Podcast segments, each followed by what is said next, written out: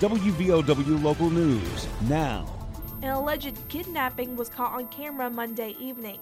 I'm Faith Bannister. West Virginia State Police say the call came in just before 6 o'clock yesterday afternoon about an abduction at the Merritts Creek Shopping Plaza near the junction of Interstate 64 in Barboursville. A video shot by a woman in traffic caught the act of a woman being dragged from one vehicle and forcibly put into a pickup truck. The young woman's family told troopers they rescued their daughter from an abusive relationship in Mason County and were returning home when the alleged abuser, identified as Danny White Jr., caught up with them and took the victim. Troopers went to the man's home to make the arrest and take the woman back home. WVOW News is brought to you by Logan Regional Medical Center.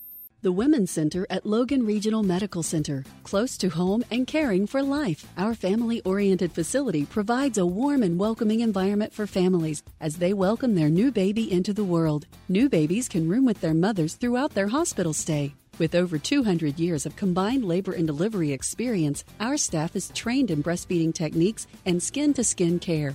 Experience our care at Logan Regional Medical Center's Women's Center, delivering the best, close to home. Former West Virginia University Athletic Director Shane Lyons will receive about $2.1 million from the university through November 2024, according to a separation agreement between Lyons and the school.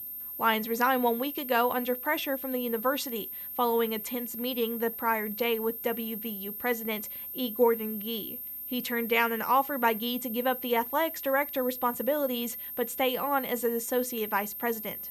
Lyons is a Parkersburg native and a WVU graduate. His background was largely in compliance and conference administration. Lyons has been heavily involved in boards and committees outside of the university, including his role as a chair of the NCAA Division I Football Oversight Committee. Shane Lyons was hired as the Executive Deputy Director of Athletics and Chief Operating Officer at the University of Alabama, a position he held for several years before coming to Morgantown in 2015. The university has started a nationwide search for a new athletic director. In the meantime, Rob Alsop, the university's vice president for strategic initiatives, is serving as the interim athletic director. The Mingo County Sheriff's Department arrested a man for domestic battery, strangulation, or suffocation, and other charges. 44 year old Willie Wayne McCoy was arrested by Mingo deputies at Beech Creek with assistance from the Gilbert Police.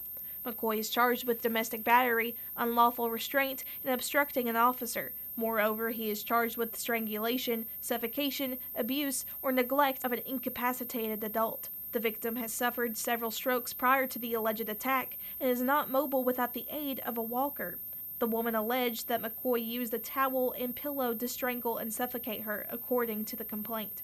McCoy's bail was set at $10,000 cash or surety and transported to Southwestern Regional Jail.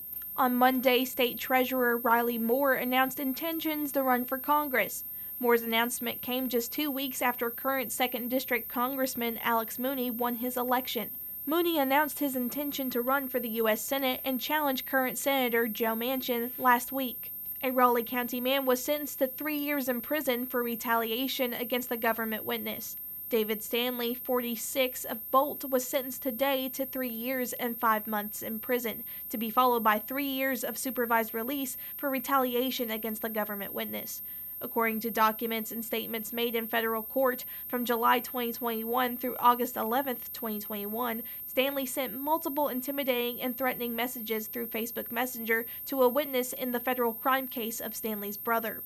The brother, Charles Stanley, 52, of Shady Spring, pleaded guilty to aiding and abetting the destruction of an energy facility and was sentenced to two years and six months in prison on June 22nd this year. According to court documents and statements made in court, Charles Stanley admitted to working with others to steal multiple pieces of specialized mining equipment in May and June of 2019 from the energy facility located in Boone and Lincoln counties, resulting in more than $5,000 in damage. An eastern Kentucky coal miner won more than $176,000 playing the lottery. According to the Kentucky Lottery, Barry Jewell of Pinson Fork wagered $2 on the Bankbuster jackpot last week and won money instantly. Jewell received a check for $125,312.42 after taxes.